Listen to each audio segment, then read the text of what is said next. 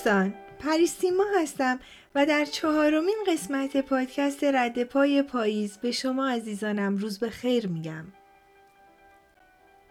امروز 22 اکتبر سال 2020 مصادف با اول آبان ماه سال 1399 اولین ماه پاییزی هم سپری شد و رفت. دوستان فکر می‌کنید مرز فرار از واقعیت ها برای ما آدم ها کجاست؟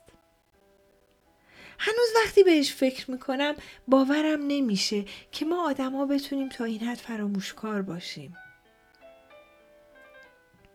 قصد قضاوت و یا رد حق انتخاب رو ندارم. اما به نظرم انتخاب ها و تصمیماتی که توی زندگیمون می‌گیریم مثل یه جریان مداومه نه یک رخداد زود گذر. در درون هر انتخابی رودی آروم در جریانه که اتفاقات فراوونی رو با خودش به همراه میاره. اما گاهی این رود طوفانی میشه و عواقبش دامن همه رو می‌گیره. ما در یه بره از زندگیمون یه تصمیم کاملا شخصی می‌گیریم. مثل بمونم یا برم. اما این تصمیم شخصی و لحظه‌ای تأثیرش بر نسلها و سالها باقی میمونه. داستانی که امروز می‌خوام براتون بگم دقیقا یک داستان واقعیه که تأثیر یک انتخاب شخصی رو بر سالها و نسلها نشون میده. داستانی که با گذشت سالها سالهای بی جوابش هنوز تو گوشم پچ پچ می‌کنه. فکر می کنید می تونیم جواب این سوال ها رو با هم پیدا کنیم؟ پس بازم بذارید داستان رو از اول اول شروع کنم.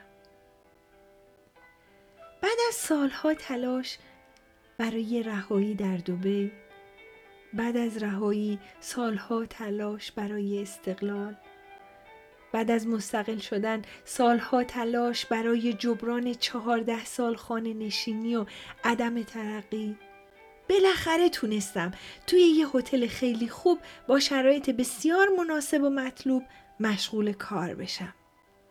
توی این هتل یه آقای جوون مصری به نام احمد همکار من بود. احمد پسر بسیار فعالی بود که با وجود سن کمش ارتباطات خیلی مؤثری رو برقرار می‌کرد و قراردادهای بزرگی رو برای هتل به نتیجه میرسوند. خیلی کار می‌کرد و به همون نسبت خیلی هم از زیر کار در می‌رفت. اما این احمد داستان ما یه مشکل داشت.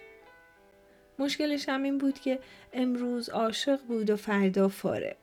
روابط عاشقانش به یه هفته نمی‌کشید و به قول خودش دخترها یکی پس از دیگری دل معتاد به عشقش رو میشکستند و می‌رفتند. تا اینکه من با یه شرکت از ابوظبی یه قرارداد سمینار سه روزه در هتل بستم. روابط عمومی این شرکت دختر بسیار زیبا، خوشرفتار و مبادی آدابی به نام النا بود. دفعه اول که دیدمش فکر کردم ایرانیه ولی وقتی ازش پرسیدم با لبخندی گفت من اتریشیم. آخه اتریشی ها هم به ایرانیا خیلی شبیهن مگه نه؟ من با تعجب می دیدم که احمد داستان ما که همیشه از کار و هتل فراری بود تمام مدت توی سالن سمینار پرسه می‌زنه و در واقع به نوعی کار من که باید این سمینار سه روزه رو کنترل می کردم انجام میده. خیلی تعجب کردم اما با دیدن صحنه قهوه خوردن النا و احمد جوکهای همیشگی و احمقانه احمد و خنده های مشتاقانه النا متوجه موضوع شدم. با خوشحالی به احمد گفتم چه خوبه که تو هستی. پس من میرم و اگر فکر کردی میرم کارهای تو رو انجام بدم کور خوندی. احمد آروم به هم گفت هیچ کاری ندارم که تو برام انجام بدی. فقط لطفا از اینجا برو بذار. این قرارداد ارزشمند رو هم من به نتیجه برسونم. با لبخندی محترمانه ازشون دور شدم و سه روز سمینار رو در آرامش کامل بدون استرس های همیشگی کار فقط نظارگر تلاش بیوقفه احمد و النا بودم. هم برای من هم برای هتل سمینار به خوبی و خوشی برگزار شد.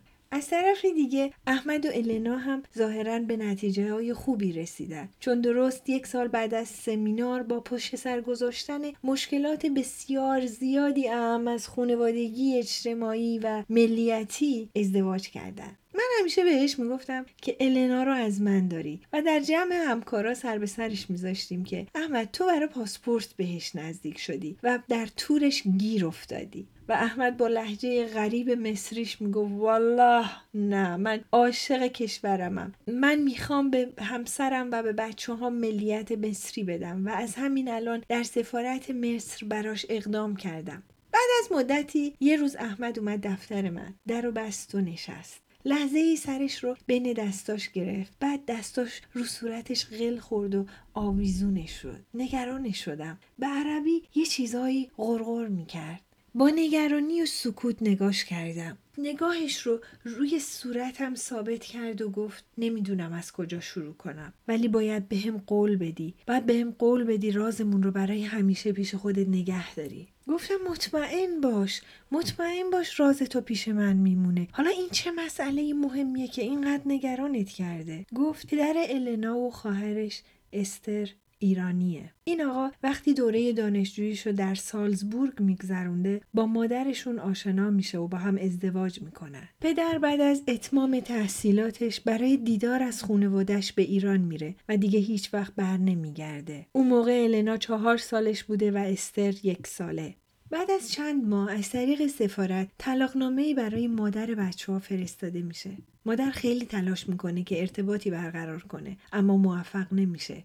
و به بچه ها میگه که پدرتون فوت کرده. تا چند وقت پیش که مریض میشه و در مریضیش به بچه ها اعتراف می‌کنه که پدرشون زنده است و ایرانه. از اون موقع دخترها در تب و تاب دیدار پدر و شناخت خانوادهشون و برقرار کردن ارتباط باهاشون میسوزن.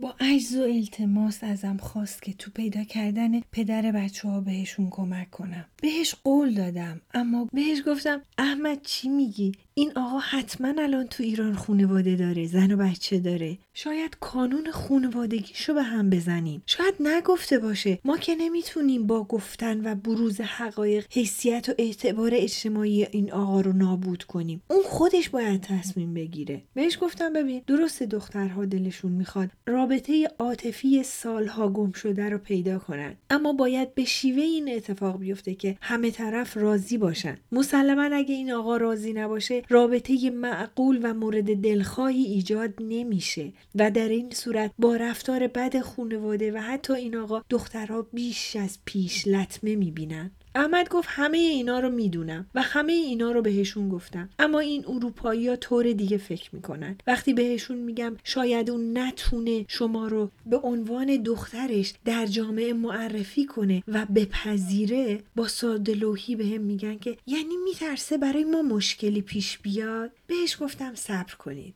بذارید در آرامش فکر کنیم.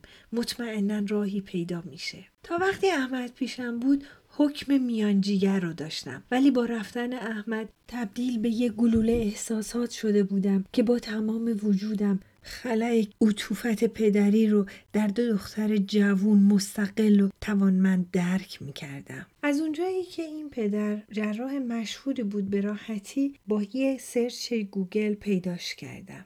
آقای دکتر فوق تخصص در تهران دارای کلینیک بسیار معروف و موفقی بود که در حیطه جراحی زبان زد بود. این خانواده محترم برای ایجاد ارتباط بین اعضای خانواده در ایران و خارج از کشور و حتی در شهرهای مختلف ایران مؤسسه خانوادگی داشتند که یک مدیرعامل و منشی همیشه در دفتر این مؤسسه حضور داشت. شماره تلفن کلینیک و این مؤسسه رو پیدا کردم. به کلینیک زنگ زدم اما منشی خیلی بد باهام برخورد کرد. فکر می‌کرد مریضی هستم که می‌خوام به بهانه ای بدون وقت قبلی دکتر منو ببینه. به دفتر مؤسسه خانوادگی زنگ زدم. منشی مؤسسه خیلی مؤدب‌تر بود. براش توضیح دادم که یه کار شخصی با آقای دکتر دارم و حتما باید خصوصی باهاشون صحبت کنم. و وقتی دیدم که فایده نداره و منشی رو نتونستم قانع کنم گفتم که خانم راستیاتش من پدر پیری دارم که دوره دانشجوییش در سالزبورگ با آقای دکتر هم کلاس بودن. پدر الان مریض احوال هستن و مرتب از خاطراتشون با آقای دکتر در جوانی صحبت می‌کنن. دلم می‌خواد با آقای دکتر صحبت کنم و یه قراری بذارم که دکتر پدرم رو ببینن شاید از نظر روحی پدر در وضعیت بهتری قرار بگیرن. خانم منشی بعد از این صحبت ها هم باز هم به من شماره خصوصی آی دکتر رو نداد. فقط به من گفت که باشه شما لطفا فردا تماس بگیرید. من خودم با آی دکتر صحبت می‌کنم و نتیجه صحبت هام رو فردا به اطلاعتون میرسونم. فکر کنم خدا هم ندونه اون شب تا صبح به من چه گذشت. حالا چطور دروغم رو درست کنم؟ چی بهش بگم؟ بهش بگم من می‌دونم که تو تو اتریش زن داشتی. بهش بگم می‌دونم دو تا دختر داری ولشون کردی و رفتی. بگم بی انصاف خب اینا هم حق دارن. دلشون می‌خواد بدونن باباشون کیه. به عاطفه پدری که سالها ازش محروم بودن نیاز دارن. کنجکاون بدونن پدرها چطوری موهای دختراشون رو نوازش می‌کنن. با پدر پیکنیک رفتن چطوریه؟ یا با باباشون چه رستورانایی می‌تونن برن؟ باباشون بلد غذا درست کنه غذای ایرانی براشون درست می‌کنه؟ یا دوست داره دختراش براش آشپزی کنن یا خواهر برادر دیگه ای هم دارن؟ افکار مسخره ای به سراغم اومده بود. باباشون تو خونه پیژامه میپوشه. باباشون شبا خورخور می‌کنه. تون صدای بابا چطوریه؟ چقدر مهربونه. وقتی میخنده چال داره عصبانی شدنش چی؟ اصلا چی عصبانیش می‌کنه؟ چی خوشحالش می‌کنه؟ کدومشون بیشتر بهش شبیهن؟ کدومشون رفتاری بهش شبیهن؟ کدومشون فیزیکی؟ تا صبح سوالات جلوی چشمم رژه می‌رفت. تا وقتی که دوباره زنگ زدم حال روز خودم رو نمیفهمیدم. منشی مؤسسه خانوادگی یه شماره تلفن به من داد و گفت این هم شماره کلینیکه. اما این شماره خصوصی کلینیکه و منشی آقای دکتر منتظر تلفنتونه. زنگ زدم. منشی این دفعه خیلی معدبانه عذرخواهی کرد و گفت که فقط وظیفهش رو انجام می‌داده و فوری منو به تلفن آقای دکتر وصل کرد. نفس عمیقی کشیدم و خودم رو به دکتر معرفی کردم. گفتم سلام آقای دکتر پریسیما هستم. دکتر با خوشرویی تمام شروع به صحبت کرد. به به. دختر گلم چطوری خانم؟ چه اسم قشنگی؟ چه رفیق خوشزوق و خوش سلیقه ای دارم من. چه اسم زیبایی بر دخترش گذاشته. دخترم بفرمایید این رفیق شفیق ما اسمش چیه؟ من یادم بیاد با دختر کدوم رفیق قدیمیم دارم صحبت می‌کنم. با تو من گفتم. عذر می‌خوام آقای دکتر. من دختر رفیق شما نیستم. مجبور شدم این داستان رو سرهم کنم که بتونم خصوصی با شما صحبت کنم. و بدون اینکه شک و شبهی برای اطرافیانتون پیش بیاد حقایقی رو خدمتتون عرض کنم. من دختر رفیق شما نیستم. من همکار همسر دختر شما النا هستم. النای شما با همکار من که یه آقای مصری ازدواج کرده. النا و استر دخترای شما تا چندی پیش فکر می‌کردن شما فوت کردید. اما از وقتی فهمیدن که زنده اید بیتاب دیدار پدرن. سکوت عمیقی رو از اون طرف حس می کردم.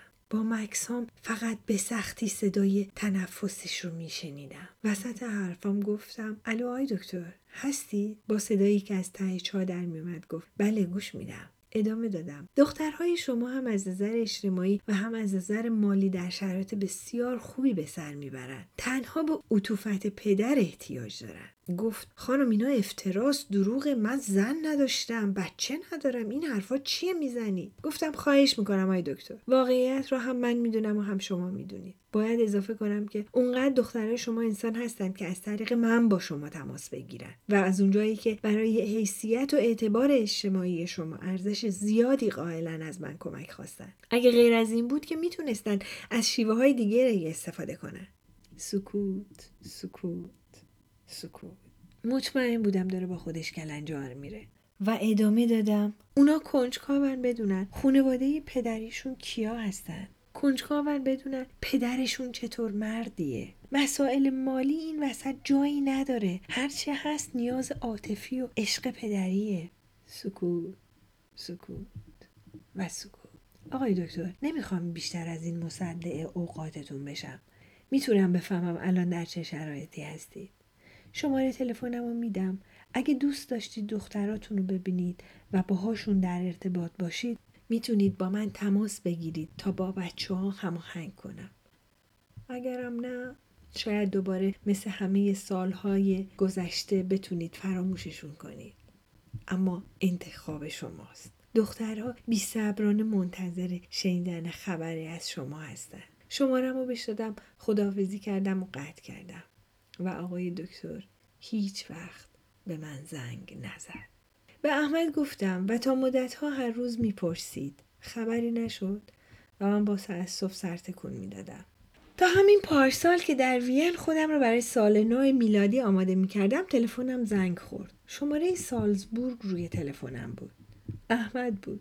گفت با النا و دخترش 6 سالش یاسمین سالزبورگ زندگی می‌کنن.